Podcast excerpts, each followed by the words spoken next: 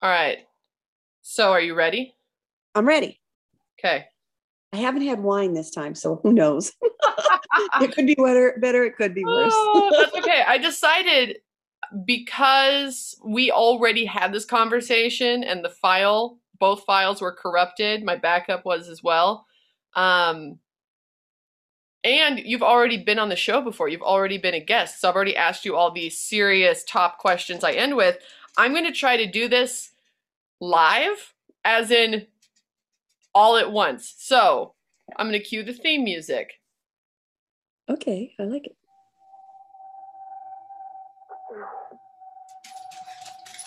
And my dog running around. I don't know if people can hear that. There's squirrels out there. Can you hear this? Barely. Do you hear the music? I do hear. Do you know what that means? I know what it means. It's It means it's time for California's what? Yeah. That's right. We're back. Look at this. This is my editing. I have no idea if this is going to work like I think it's going to work. Okay. All right. So, what's that? I hear your dog is participating. Yeah, she, you know, I asked her to be a guest and she refused. So there's only so much we can do with that.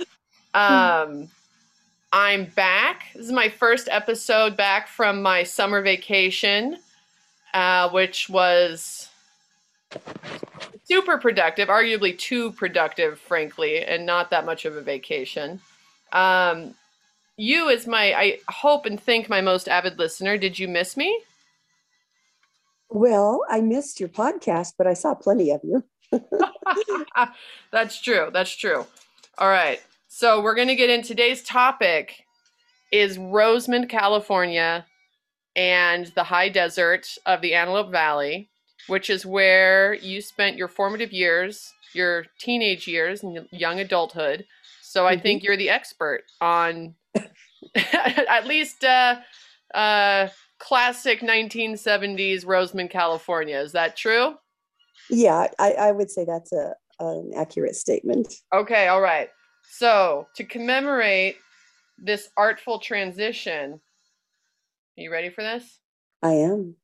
I've got. Oh, maybe you didn't hear that well enough. I've got a whole setup here. This is very high tech. Wait for it. Woo! You know what that means? Is that the wind blowing? Um, I it was so- it's it's called Far Planet Beaming Number One. Oh, It was well, a if it was whoosh. the wind blowing. It Yeah, would be so- Indeed. Let's go with time. that. The wind blowing. And as someone who grew up uh, in Rosamond, you know a thing or two about the wind. I do. Indeed. Yeah. Oh, so, oh, where to begin? Since we already had this conversation once, um, that no one will ever hear, probably. Mm. I know, I know. But here's the thing. We were drinking the first time, and that may have made it better. We're not, I'm not drinking. Are you drinking right now? No, I I'm not. But you want a um, glass? I have an appointment later, so I can't. Oh my gosh. All but right. um, We're I going to think do it it. probably would have been better with a glass. Yeah, but I will right. tell you that the wind, back to the wind, Yeah. when we first moved out there, uh, ah, that was something I really hated because it was constant and incessant. Uh, there are very few windless days in the desert, hmm and you really have to adapt to that. It's it's really kind of irritating until you get used to it. And now, I having not lived there for so long, find it irritating again. but was there a time where you were acclimated to it, where you didn't notice the wind after a while? Well, no, I mean it's always it was always kind of a nuisance, especially because I had very long hair. And so in the wind, your hair ends up in your face and in your mouth and in your food or whatever. So you're always kind of battling your hair so you can see where you're walking and things. And if you have any kind of outdoor event planned, you really have to plan that it's going to be windy. So your if you have paper plates or cups or things like that, they'll probably blow away. So you really have to make it a part of your plan as to how windy it will be on any given day. That's why the Flintstones made everything out of rock. Yeah. yeah, come on, come on get with the. But you know, all the desert plants and stuff are well adapted to it. Um, right. They they don't have broad leaves, and um, well, it does kind of scour the desert clean in a way. um, but I imagine it's irritating. The seventies were probably an especially problematic time because I think everyone had long hair. Yeah, that's true. so to catch, people, like to catch people up on the context here, we already have discussed at length in previous episodes uh, the family history in California and LA, and your growing up as a child in Glendale, which brings us to what 1969, where you you stopped being a city mouse and you became a desert mouse. This is true, yeah. and it was quite a transition. Um, first off, it, we moved there in December, I think, so it was cold. The high desert is very cold in the winter and very windy. And um, coming from the Glendale area where there's not really much of a winter, um, it was something that I had to get used to. And my mom, being a properly raised young lady in the city, always made us, and, and of the era, um, it was common that girls had to wear dresses to school. There were kind of dress codes all the way through school. And so when we first moved out there, I had to wear dresses to school in the windy, freezing cold desert. And after about six months of living there, and my sister and I complaining about how cold it was and how uncomfortable it was when the dust devils would come and smash foxtails and rocks into your legs, you know, uh, while you're out there on the playground playing volleyball or dodgeball, rather um, she finally acquiesced and let us wear pants to school, which was very nice. so, for people that may not know, uh, we're talking about the high desert, we're talking about Rosamond, but those words may not mean much to a lot of people. So, will you mm-hmm. explain what what those are, where those are?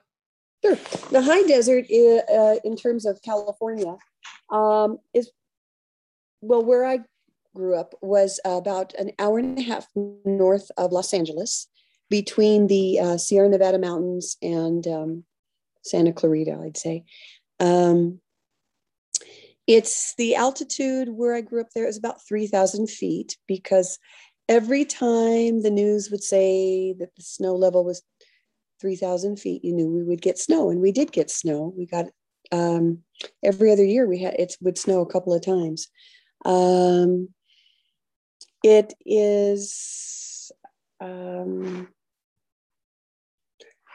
kind of a land of four seasons. They don't have the, the beautiful foliage like they do in other places, but it's cold in the winter and it can snow. It's extremely hot in the summertime. Um, not as hot as the Palm Springs area, the lower desert, but it, it gets very hot. And um, but spring and fall, spring was very windy, but there were beautiful wildflowers every year with poppies and all kinds of native um, desert flowers, which is just if you've never seen that and never experienced that, it's it's a magical, brief though it is, a very magical time in the desert. Well, um, a lot of people know the poppy fields of the Antelope Valley because they're mm-hmm. you know the poppy fields in California, really. Right, and that's um, the high desert. That's, right, and that's yeah. that's not far at all. That's 15 minutes drive from Rosamond. Rosamond's just a little north of there. But as much as people are familiar with the poppies, I don't know that they realize if you go because where the poppies are, that end of the Antelope Valley is where it's slowly becoming kind of Tejon Ranch and more mm-hmm. mountainous, mm-hmm. uh, heading towards the coast. So it's more rolling fields and less Joshua trees and and the sort of desert mm-hmm. rocks and scrubs. But mm-hmm. when you're in like Rosamond is very much like iconic sorts of like rocks. The rocks don't look like the rocks in Joshua Tree. It's a very different rock but right. like beautiful rocks and rugged kind of mountains with all of the um the greasewoods and the Joshua, uh, Joshua trees, trees uh, everywhere and the flowers you get up there it's not necessarily poppies in the same way as the poppy fields but you get dozens of different flowers and different mm-hmm. colors and it's absolutely stunning if you hit it you know for that one or two weeks a year in the springtime where it's happening very true. And my mom, the first year we were there, she was so taken by the the beautiful flowers because she would go out. I grew up out in the in the country in the desert, and we had horses and um, she would go out riding every day and she just saw these beautiful flowers all the time and so she documented it she took her little camera with her and she would take pictures of all the beautiful flowers that she saw and then um, get them developed because in those days you had to send them to get developed and wait a week or two to get your pictures back and then she made a, a, a book a flower an, a photo album of the desert flowers and she took the time to do the research to look up what they were and I still have that book. So she kind of documented all the flowers that were there during the spring that she would see. Another time that's really pretty is um, is right now in October.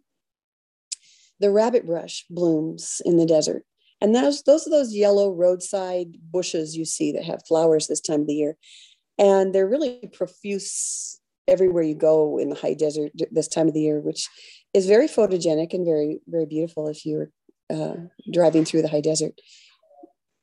Um, yeah. So, what? Speaking of your your mom, um, if you want to say a little bit about how you ended up there, because Rosamond is a tiny town. It's not mm-hmm. not on a lot of people's radar, and you quite literally just drive through it. Maybe if you're driving from L.A. to Mammoth, or you know, right.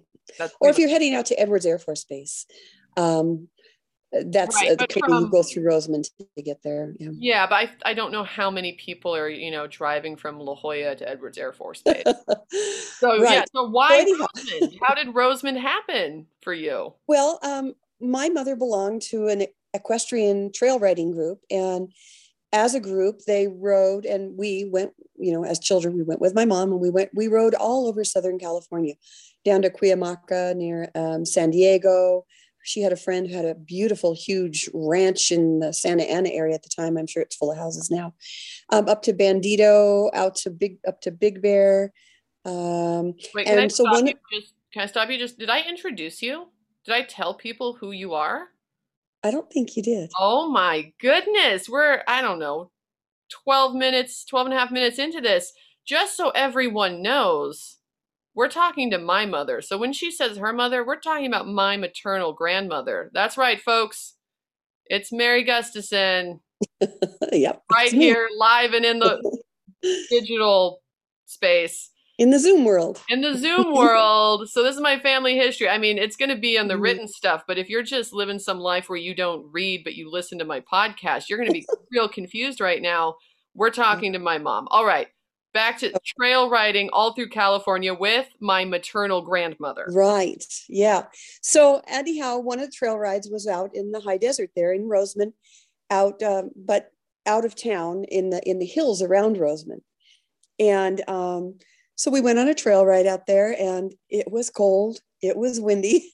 And you were like, um, this is the place. My mom, yeah, my mom uh, befriended some of the locals who had invited the group out for the trail ride. Beautiful area, little little uh, beautiful little area called the Lands of Promise, which is just uh, kind of over the hill from the Willow Springs Raceway. It's kind of got situated in a little valley with hills all around, and and that's where the trail riding was. And um, my mom decided uh, based on her experience there, that she thought it would be a good idea to move out of Glendale and move out to the desert. Now, she did that primarily for my benefit. I had asthma really badly as a child, and, and the smog in Los Angeles, that area at the time, was horrendous.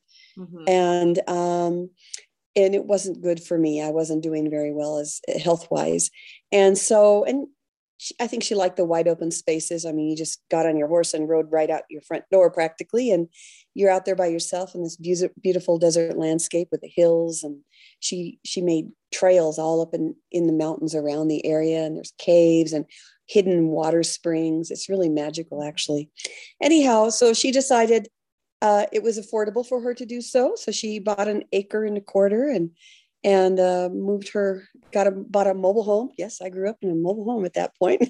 Which if you listen to the previous episodes which involved a lot of, of models millionaires and hollywood glamour you would uh-huh. be surprised to know that uh, chapter two was in right. a slide yes it was. But i tell you what it was my mother and my sister and i and it was clean it was comfortable it was cozy. Um, and it was full of love. And what a wonderful way to grow up because we were just out there riding horses and hiking around. And I mean, riding bikes off all dirt roads. There are no paved roads out where we grew up, and um, we just had a blast. It was a great way to grow up. Clean, fresh air. You could stand in our yard and look across and see the mountains of where Big Bear is, and actually, well, over where, right where Wrightwood is, you could actually see individual pine trees on the ridges. The air was that clear then. Wow. Which I know is hard to imagine now. Some days I think maybe you still can, but yeah. And uh, I I flourished there. Within months, uh, my health improved significantly, and uh, I was uh, I was fine. And um, we would go back and visit my grandmother often and trailer the horses down there so we could ride around in Griffith Park and stuff. But for the most part, we um, we rode all around the desert as kids. My sister and I had a little pinto horse that my mom bought in an auction for 50 bucks. And uh, the horse was, the coat was all raggedy and he had a rusty nail in his foot. And my mom looked at that horse and thought, that'll be a good horse. Yeah. So she, I was doing. I love this story.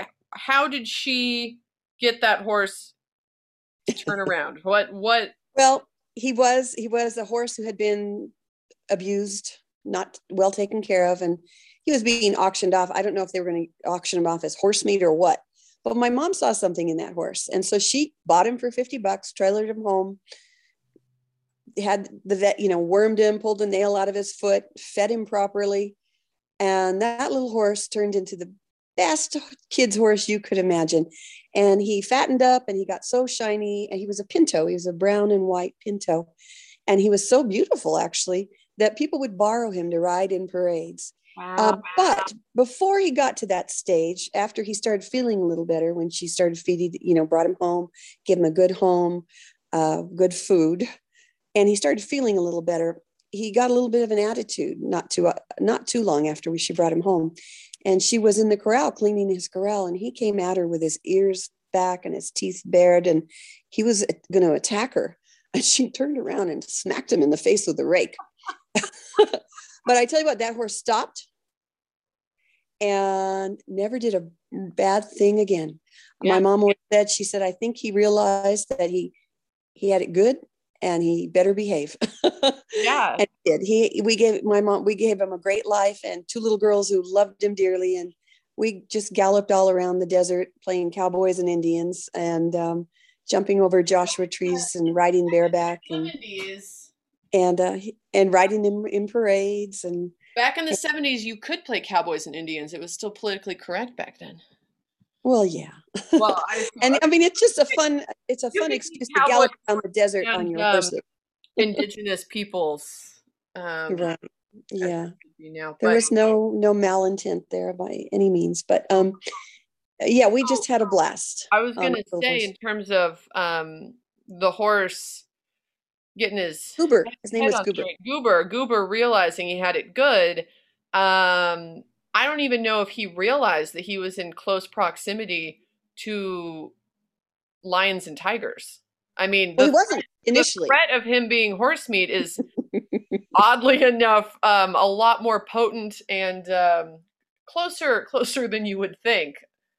Yeah. Well, initially he wasn't. That that didn't come till later on. That wasn't there when we first moved up oh, there. Really? Much later. That, so we're oh, talking no. About the exotic free, feline breeding compound, which is in Rosamond. Right. Yeah. For the first 10 years I lived there as a mm. kid, that was not there. Um, and then it was it it started off in a, in a little old desert house just on the other side of the hill over by the gold mine. Oh, the gold mine was a fun thing too. Anyhow, um, and these people decided they were going to start an exotic feline breeding compound. And they actually had a mountain lion in a big cage on their front porch. and once I got to go over, and they had a Siberian tiger who had had cubs, and they had the cubs in their living room, and I got to go play with the cubs. But um, so they slowly built it up to what it is now, and right, and now it's it's almost a world class um, uh, feline breeding compound. They yeah. they participate with other zoos and things in trying to preserve the big cats that are endangered. Um, but they and they have enclosures that are much much better than a cage on the porch, and it's actually a pretty nice place to go. But um, we used to ride over the hill that way before that was there. But once they established themselves there, they would accept horses uh, that people were going to, you know, and I know this sounds horrible, but people used to sell off their old horses um, to the dog food companies to be dog meat. Yeah. So instead of doing that, people would donate them to the exotic feline breeding compound. So they had a corral just outside the breeding compound uh, where these old horses would just wait to be put down wow. humanely and then fed to the tigers. Wait, I've got, um, we're doing this live. Are you ready? What? supposed to be yeah, that's that's scary, Cheyenne. Stop it. That's lions. That's anyhow. Lions. So, but the thing is, trying to is, bring this to. Oh, it's it won't stop. Hold on. Okay, I'm trying to bring this to life for people. Okay, so uh, we had some fun trails that would head up over that ridge and towards the the breeding compound there. But after they established themselves and and the horses could catch a scent of the tigers, mm-hmm. Mm, it was not fun to ride over there anymore because the horses would get very jittery and very, you know, uh, uh, um, worked up. So we stopped riding over the hill towards the feline breeding compound after that. Well, so you There's plenty of other places briefly, but let's talk a little bit about another great feature of Rosamond mm-hmm. that is sort of still there. We'll talk about the uh, Western Gold Mine. Cool is that? Okay, That's the, pretty cool. Thank you, thank you. Uh, so tell us, there's like a little stretch of town there where you've got the Willow Springs Raceway, which is a, a world class, very popular uh, racing track for cars, mm-hmm. and then hop, skip, and a jump to the exotic feline breeding compound, and then right next to that we have an actual ghost town, a historic mining town that when yeah. wasn't such a ghost town when you were there. No, it was not. Um, so it's called the Tropico Gold Mine. And at the time, they had a lot of old Western buildings right at the foot of the hill, right there um, in front of the gold mine. Um, some of them they had brought in from like the old Palmdale Schoolhouse was one of the buildings they had imported in there. Some of them were original structures to the site, and it was it was a little bit like the Calico Ghost ghost town over near Barstow, mm-hmm. and it was fun to go take little tours. And they held the annual World Championship Chili Cook-Off, which was a blast. They held it in October. Um, they used to before that hold the World Championship uh, gold panning competition, which I worked at too when I was a kid, um, and was fun to pan for gold. Um, anyhow, Did you ever get any? Oh, I don't remember. I, if I did, I don't think I have it still. Yeah. so the the chili cook-off was just an excuse for a really fun party. And a lot of famous people would come up to that. Carroll Shelby, it was a big deal to him. So he and some of his buddies would come up and and um, I went uh, one year. My friend worked for the Rosamond Chamber of Commerce, so she got me into this party that they held in Lancaster prior to the start of the chili cook-off, and and a lot of celebrities were there. And and one of the celebrities that was there was Billy Barty, who, if you may, you may or may not know, uh, is an old uh, actor, uh, or was it old at that time. But he's also a, a midget. I don't know if that's politically correct, uh, but he was a midget, um, a very little person. People, was he in Willow? Was he one of? He was in Willow. Yeah, he was in a lot yeah. of other stuff prior to that. So he was famous. Yeah. back in the day, mm-hmm. and um, to my horror, only because this was very awkward. I was, I think I was like 16 or 17, maybe, I don't know. He asked me to dance in front of all of these other people of varying uh, backgrounds. He asked me to dance and and I did. And but he was only about three feet tall, maybe. Mm-hmm. And so in the course of dancing with him, which was kind of fun because he was very sweet, but he tried to spin me and I'm I'm five foot seven. Well, yeah. So that was a little awkward. Yeah, but well, it was fun. And then I think uh, Robert Mitchum's son asked me out, and I said oh. no because I thought no, I heard some stuff. Anyhow, um, so there were a uh-huh. lot of famous people there, and uh, when then you know the next day the chili cook-off would start, and thirty thousand people would show up to wow. this. it was a pretty big thing. That's a little small area, and my high school buddies and we would camp out and um, party and drink and sleep in the desert and have fun. But how was the chili? Excellent. Okay. You got, and you know, it's all different kinds. So it's it was pretty good. So Did they have vegan options? I doubt it at that time. Yeah. Uh, um, I don't know. I don't know. I don't know. I wasn't there. So those are some some of the more fun, um, kind of noteworthy attractions of Rosamond. Mhm. Yeah. What was the town itself like uh, back then? And uh, maybe if you want to kind of mention, to your knowledge, what it's like today by comparison. Well, back when we first moved out there, there were about uh, 2,500 people that were considered to live within the town. And that includes, like, you know, people such as myself. We lived about six or seven miles out of town. A lot of the people lived, you know, out on the alfalfa farms, or so not everybody was right in town. And I remember when we first moved out there, my mom was just like, it was so quiet and so dark that she couldn't sleep for the first two weeks we were out there. Because when you grow up in the city, there's always light. If you may not realize it because you're so used to it, but it's always light. Mhm. And there's always the background hum of traffic it, or aircraft. Mhm. And so to live out there in the middle of the desert with two little girls, and we were, we were out in the desert, we weren't in the, in a town, and it's absolute dark, absolute quiet. Uh, it, it took her a little while to get used to that. Um, Did it? Did it? Was it um disturbing to you? Like, were you No. aware of it as a kid? No. no, it didn't bother me because I had a, I had a good mom. I felt safe. I felt protected. Yeah. Didn't I didn't didn't bother me at all. Um, so she also would say uh, she, it took her a little while to get used to. She would say because there's one main road heading out to our house is Rosamond Boulevard, and it's just a two lane road, and it still is. It looks very much like it did then.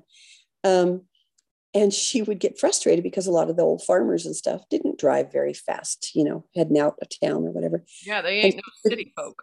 them yeah they were and she she would get frustrated that they were kind of pokey. And she said oh they're just a bunch of old farmers you know but she got used to it and then it's fine. And um Well, we had fun. We used to ride in the back of the pickup truck of course because then it was fine. And we'd stop over at foster's freeze which is still there. That's the still there. that's the new one. The original one was over off of sierra highway but um and get those uh I, delicious ice cream cones that are dipped in chocolate you know? Mhm. The vanilla, uh, and then get in the back of the truck and drive home. Well, to eat a, a chocolate dipped ice cream cone riding in the back of a pickup truck with your hair blowing in the wind is pretty much impossible. well, it's not impossible, but it's pretty messy. So, um, but that was fun. We used to ride in the back of the truck. Sometimes we rode in the back of the horse trailer. not very far. The sound of the wind, Yeah, it was windy usually. Just like riding the back of the pickup truck. Yeah. Um, how many people were in the town of Rosamond back then? Uh, I, I think I mentioned about 2,500 at that Okay. time. Okay, but I'm not many, sure how many there are now, but there are much. There's there's a lot more people there now. there are a lot more people. But I will say, if you're driving, it's the the 14 freeway goes straight through it. If you're driving, I mean, it's it is a one exit town. I mean, it's It a is it is still. a blip to most people. It would be a blip.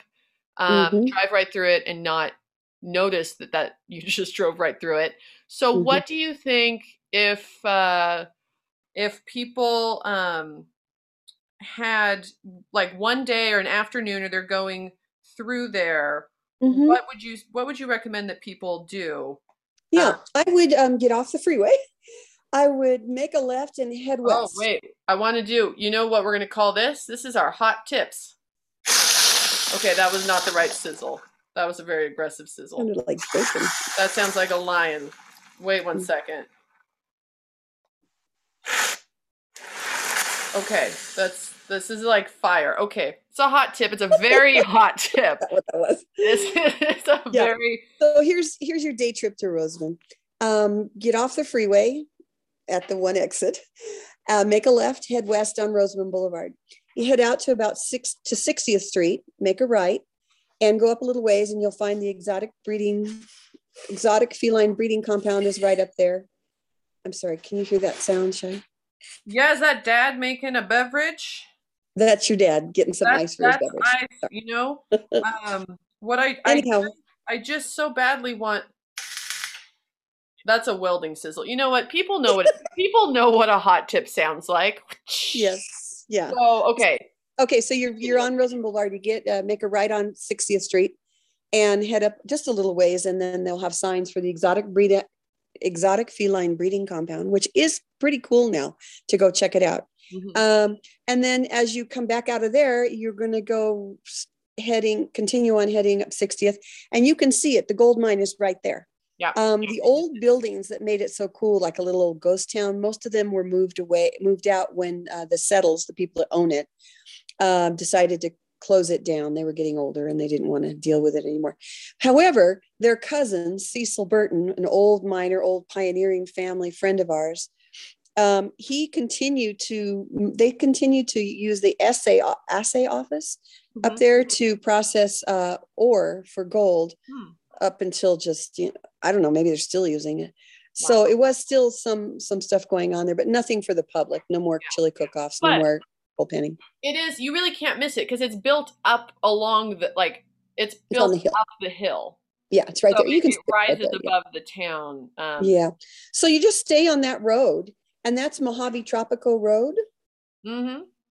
And that is a very scenic and interesting drive. So if I were you, I would take that road as it winds through the desert hills. And when you get to those hills, that's where I grew up. That's where I rode my horse with the wind in my hair and uh, just all by myself or sometimes in, on moonlight rides with friends and things. Um, and then take it all the way to where it intersects with Backus. And then at that point i would make a left on Backus and head west out to 90th street. Um oh my god do you know what you talk like right now? You know i know yeah. Like californians from i know like what? yeah. I can't do that. I don't know if anybody will understand. That was not my best. The California. One. Yeah. Yeah. oh Anyhow, so you head out to 90th, make a left and go south on 90th. That'll bring you down to Oh my god, that's like so far. Oh, it isn't really. You'll get over it. Anyhow, um, you get down to Willow Springs. Now, Willow Springs is an interesting area, and it's just kind of over mm-hmm. another hill from where I grew up. We used to ride our horses over there. Um, there's a, an old historic town site there, and you can drive through it. Mm-hmm. It's owned, it's privately owned by a family, and they have orchards now. Um, they used to have a saloon, and the saloon is still there, mm-hmm. but now the guy that owns it, uh, Mr. Nelson, he um, he grows wine grapes and has uh, uses the saloon for his as his wine cellar essentially. And he was talking about opening it up as a tasting room, but I don't think he's done that. Anyhow, when I was a kid, that was a real saloon. And I remember we'd go over there, and my mom went in, and we couldn't go in. We could just peek in through that old saloon door, just like in an old Western movie. And it's a pretty interesting historic site. If you stop and read the plaques and things, you get a little more idea of what what's over there. Um, and then come back out of that. It's just a little turn off off of 90th there. And then as you get to the corner, now then you're back to Rosamond Boulevard. Right on the right is a wine tasting room. Yeah, one that you you can enter you can enter. And it used to be a place called, it was an old, um, like a cafe with a pool table. It was called George and Aggie's. And we would ride our horses over there and get like um, milkshakes and things, you know, when I was a kid. Anyhow, here you are making the full circle back, make a left on Rosamond Boulevard, and then you're right there at the world famous Willow Springs Raceway. So you've seen all of the highlights of Rosamond in that one road trip because there's not much else. yeah, um, they did just put a Starbucks in uh, it's oh, across oh, the street from the Taco Bell and the McDonald's and the Albertsons, and that none of that existed when the I business grew up. district. There is yeah. a cute little airport with a restaurant. Uh, it used to be Mexican, oh, yeah. so it might be something else. Used to be really good Mexican food, yeah. but that that's a nice uh, that's a nice yeah. If, if I don't know if the restaurant's nice still, and there used to be a Basque restaurant just along that on Rosamond Boulevard out there that we would ride down and get yeah, Shirley Temples to go. We tie our horses up to the foam pole out front and yeah. get Shirley Temples to go and ride off oh. into the sunset. been a long time since I had a good Shirley Temple. Yeah. All right. So is that it for your hot tips? Yep. That's it. Sizzling. That's sizzle. Did you hear the sizzle? That's, yeah. Wait, that's a sizzle light number one pan sizzle heavy number. Okay, it sounds the same. Whatever. All right. Oh, that sounded like an air hose. no, it's a sizzle. Okay. Don't burn yourself on those hot tips. Um, having driven through Rosamond uh, on you know Mojave Tropico Road, all the little spots you just mentioned, pretty recently lately, I've been they've been doing construction on the 14, so I've been taking the scenic route, and that is the scenic route. Uh, it's just it's just so beautiful, and it's that road Mojave Tropico. Um, you you go. I mean, there's beautiful straightaways through desert valleys, and then it also it's not like a windy. It's not that long of a road, but you do kind of wind through the rocky, hilly part of the desert where there's beautiful rock formations, and they're so beautiful some of those formations that did they not film a lot of movies out there? Oh, a lot. As a matter of fact, many movies. They used to film all kinds of Bonanza, the Rat Patrol, that kind of stuff. But a movie you might be familiar with is um, the one with Cleavon Little and Gene Wilder. Blazing Saddles. Called Blazing Saddles. And they filmed that out there. And um, I, I think, think, the that opening for a sound effect called Mysterious yes. Wild West. Okay, that's that's a little too mysterious. No one maybe got some galloping horse, foot, horse, you know, galloping horse. Yeah. Anyhow, um, so yeah, they filmed parts of that out there, and um, in the little valley right in front of the hills there. When you see the scene in Blazing Saddles, where it's it's like the town, but you see all the the beautiful yellow wildflowers covering the desert floor. That was just like down the road, just like down the block from where I grew up. So my sister and I saw them filming and we thought, maybe they'll put us in the movie. So we got on our horses and galloped over to where they were filming, thinking for sure they're going to put us in the movie. We've got this beautiful pinto horse. We, we know how to ride. they could put us in the movie. I don't know why I thought that, uh, but it was a ridiculous thought. And that's all I really remember is kind of galloping up to the movie set but my sister, uh, some, I guess we got off the horses. I don't remember that. But she apparently got Gene Wilder and Cleavon Little's autograph, auto, autographs.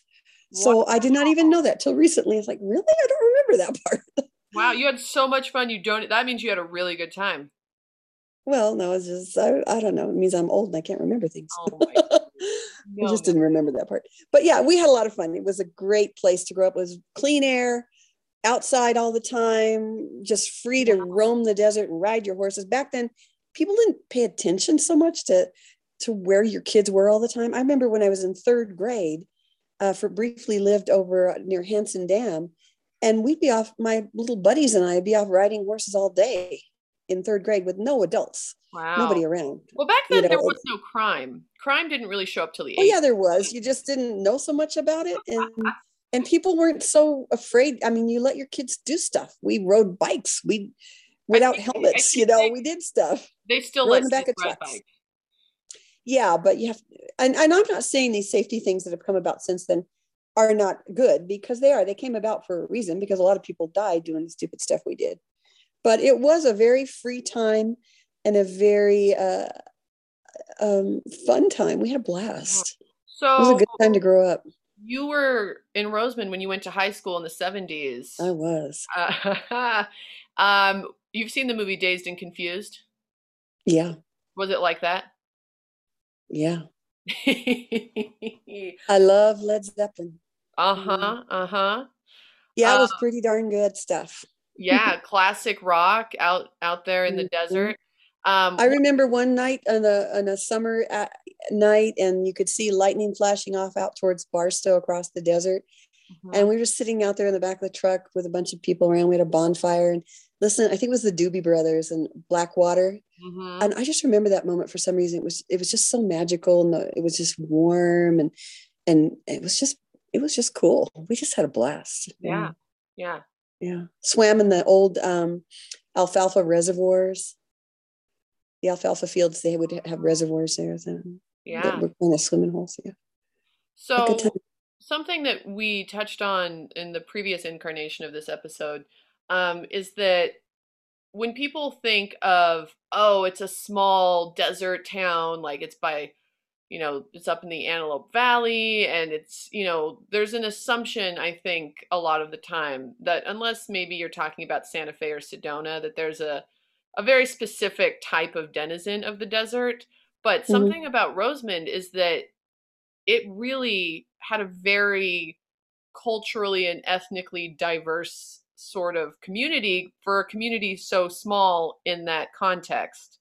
I mean, absolutely. Well, um, I think people don't expect, yeah. but life life is much more interesting than we expect. And it, I I love that because it made it was just such a good way to grow up. Um, it was a very small town, so there was never enough of anybody to gang up on anybody else. So the actual some of the the the founders of the community, Mr. Graves, a well respected, wonderful man. He was a black man, and he and his family and his children uh, were were held in very high esteem in our community by everyone. And um, there were there were we had black families, we had wonderful and and friends with everybody. Uh, Hispanic well, families. I learned to speak Spanish because half my friends came from Hispanic families and I wanted to know what some of them were talking about. So now I speak Spanish. Yeah. Eso es la razón por qué yo quiero hablar español. Oh, y sí. Uh -huh. Y también tú, tú no tienes vino ahora. No todavía, pero oh, más tarde sí. well, okay, anyhow. so I love that mom, cultural richness because yeah. it wasn't just some little farm, some white farming community that that that had i mean I don't remember any kind of racial tensions. I don't remember any of that. It was it was really it was so small and kind of cohesive. It was like a big family, and it was it was really a lovely way to grow up. And that's beautiful. I, I think you know hearing about gold mining and all that and farmers, people have a vision of like a 62 year old white dude that looks like the grandpa from the Waltons in like those red pajamas with the flap. You know what I mean? Like I feel like like that's what you think. In overalls, not. And, well, you know what I mean? Well, there were some of those too, but I mean, everybody got. Lot, I don't remember any kind of, and maybe I was just naive, but I serious. I'm. I had friends of from all all races, all walks of life. Yeah, and and it was a wonderful way to grow up. And even um, your mom's best friend was an immigrant from Germany. Germany. Who yeah. had a home full of of Scandinavian mid-century furniture in the middle of this tiny town she did. Now, I didn't appreciate her furniture at the time. It's not my style. But looking back, I realized she actually had excellent taste. Yeah. yeah, she was she was from Germany. She was older than my mom a bit, and she had grown up during World War II. She was part of the Hitler Youth. And um, not by choice, but by not, which you have they, like people seem to think, oh, Hitler Youth, they were bad. And yes, they were bad. But a lot of them, it's not like they asked you. It was kind of like you were going to do this. Well, especially you know, when you're a child, you really don't have any agency. She was a child, yeah. But she remembers going through the war and she had some terrible stories uh, about what happened after the war. And um, she ended up marrying an American GI and moving with him back to the desert. And they had four kids. And uh, she was a great, good friend to our family. She was like a second mom to me. And uh, Ellen, yeah. Um, she was wonderful. And I lived with her my senior year because my mom got a job somewhere down in Chatsworth or somewhere, and I didn't want to leave. So um, we still had our house, but I couldn't live there alone. So I, I just lived with Ellen. She just lived just like a stone's throw away, and that was really fun hanging out with her. And and um, she tried to teach me some German. I, I didn't learn. Say, did you learn any German? I did, but it I, I know I won't say it right. Um, I know little words, but uh, Wursten machen. And what do you think that means? Oh, I know what it means. I'm not sure if I'm saying it right. well, I don't know. Um, it was to do with some kind of German nursery rhyme. It was kill the pig and make sausage. yeah, that's, that's is the word. that's useful. Um, yeah, but it was really fun hanging out with Ellen, and uh, she drove a little Volkswagen Bug because Volkswagens were the yeah. best cars, of course, German made. Mm-hmm. Um, so it was a, culturally it was very interesting, and um, you know, it was it was great. I loved it, and uh, met her relatives. They would come over from Germany. They own uh, their. She was from Wiesbaden, and they had wineries there, and her her Tanne Crystal, and so it was a little um, a, touch, a little uh, touch of Europe in in our in our neighborhood. yeah, well, the just in terms of the topography and the environment, I don't know that you could get less German than Rosamond. Right. But you know how how we love castles and European stuff, Shy? Mm-hmm. Ellen loved the cowboy, the West stuff, just like that. Yeah. So she was she was a horsewoman. She was I have pictures of her just decked out in her cow cowboy stuff because she was all over it. So she loved that stuff. So oh, you know, we got to throw in our catchphrase for my my pal Anne McLaughlin. What are we? We are horse people. Ah, there we go. there we go. Yeah. Family motto. Um, That's about it. Yeah.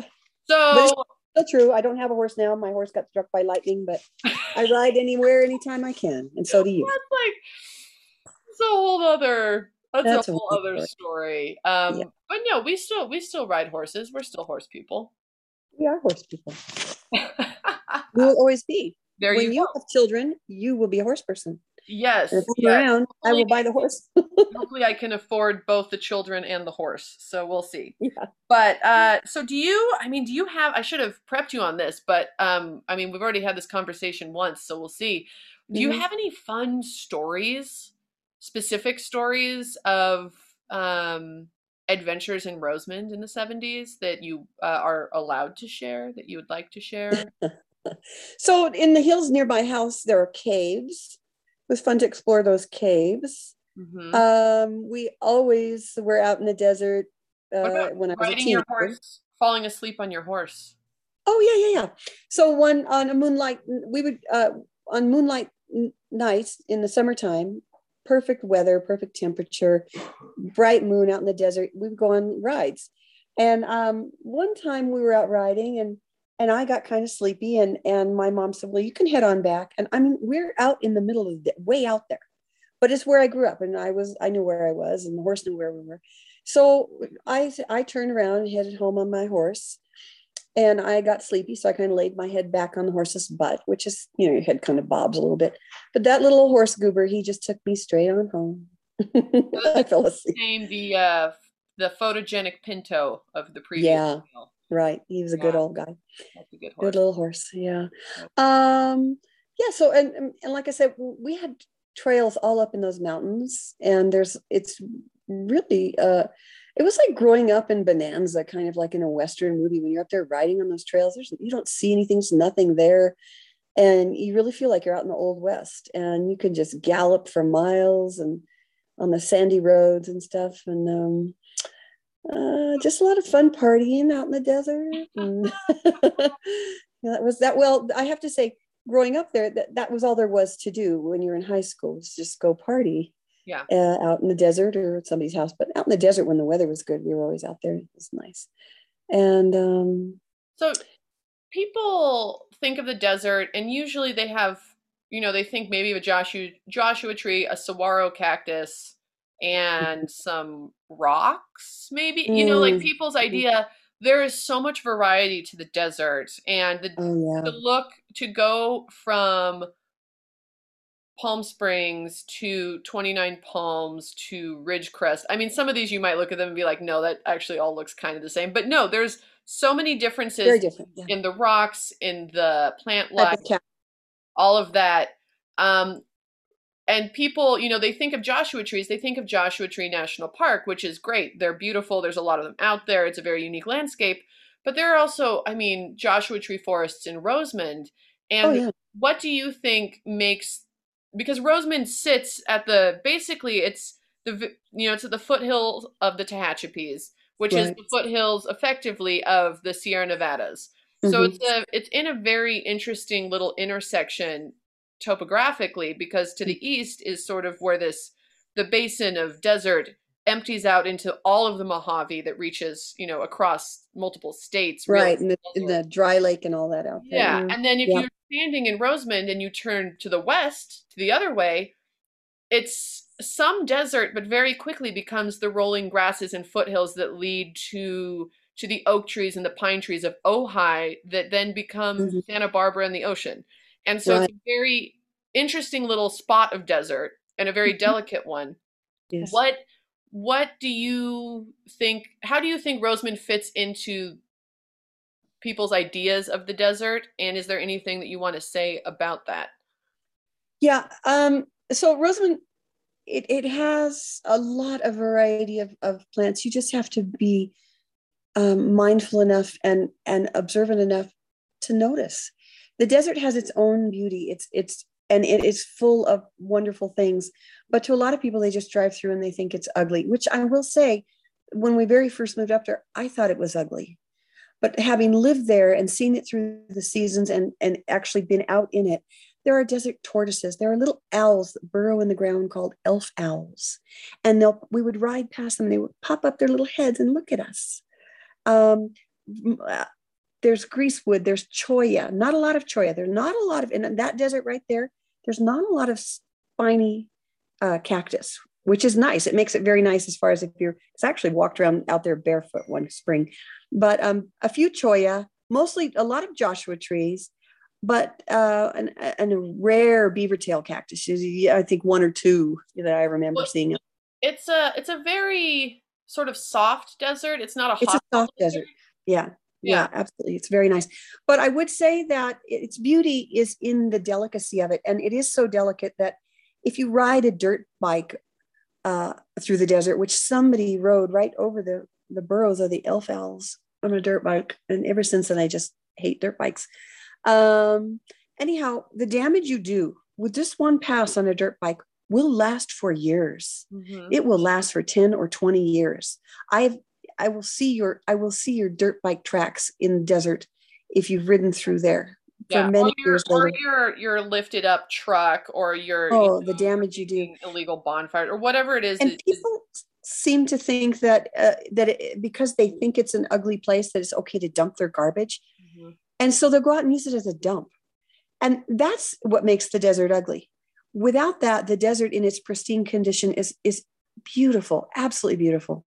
And if you can't see that beauty well then just don't go and don't bring your trash and don't drive all over it because you're ruining it for those of us who do appreciate the beauty of the desert. Right right. Yeah. So uh, we're actually we're we're wrapping up here. Our live mm-hmm. our live coverage of this episode of california's what? So mm-hmm. you have already been on the show before so i've already asked you all of my questions i ask everyone so mm-hmm. i'm gonna ask you this might be my last question uh, i'll rack my brain while you answer but mm-hmm. I want to know what it was like to grow up in California because I think this is something a lot of people idolize even to this day. What was it like growing up uh, and you were a teenager in the prime of it mm-hmm. Mm-hmm. in California in the 1970s? It was great. it was so it was just cool. Uh, you could go down to the beach and hang out there. Um, the music coming out of Laurel Canyon, you know, Jackson Browne and the Eagles and Linda Ronstadt. That was the music, and Led Zeppelin and Foreigner. I mean, it was just fabulous. We, I, looking back, I enjoyed it then, but looking back, I, I realized just how how special it was. Um, it was just a cool time to. It was just a cool time to be a teenager. yeah, in yeah and in really California. Good. I mean, I think it's probably yeah. fun a lot of places to be a teenager, but you're, I mean, yeah.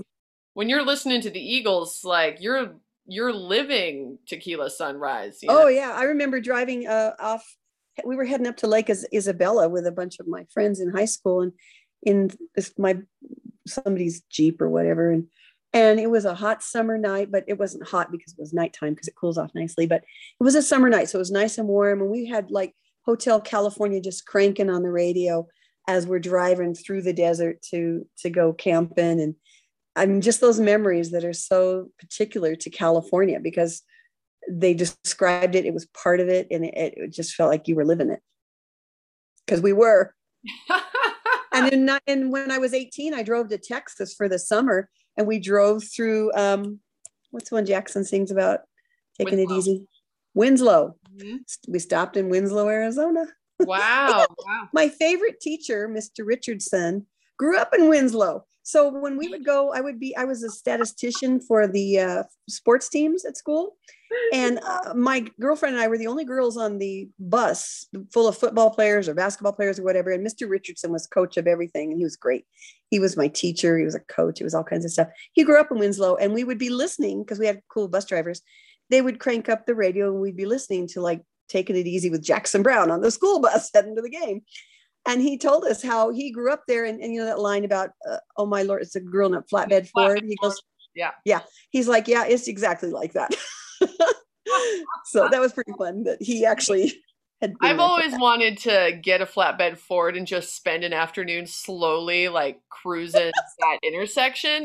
Because I've been there in Winslow Um, Well, just sure, they still it's still like that there. Oh yeah, well, and there's like a like a bronze sign and like a thing you know that No, talks about yeah. the song, but like just to give the tourists a little little fun thing to chew on, you know, just Mhm, mhm. um, you know, pass by and then wait 10, 15 minutes and drive slowly back by again.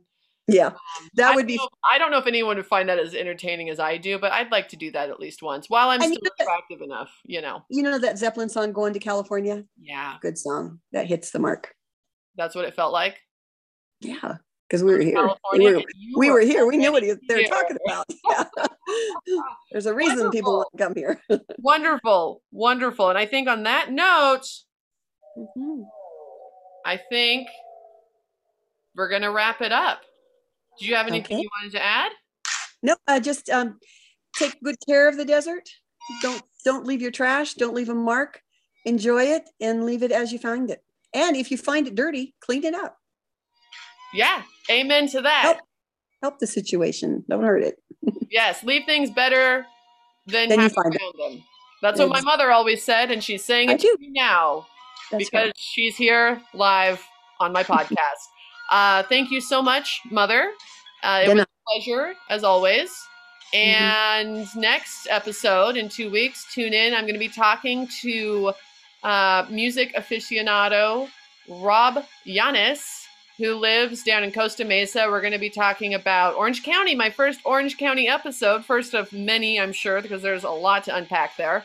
We're going to be talking about Costa Mesa, and he's going to be giving us some stories uh, about some Orange County musicians that you definitely have not heard.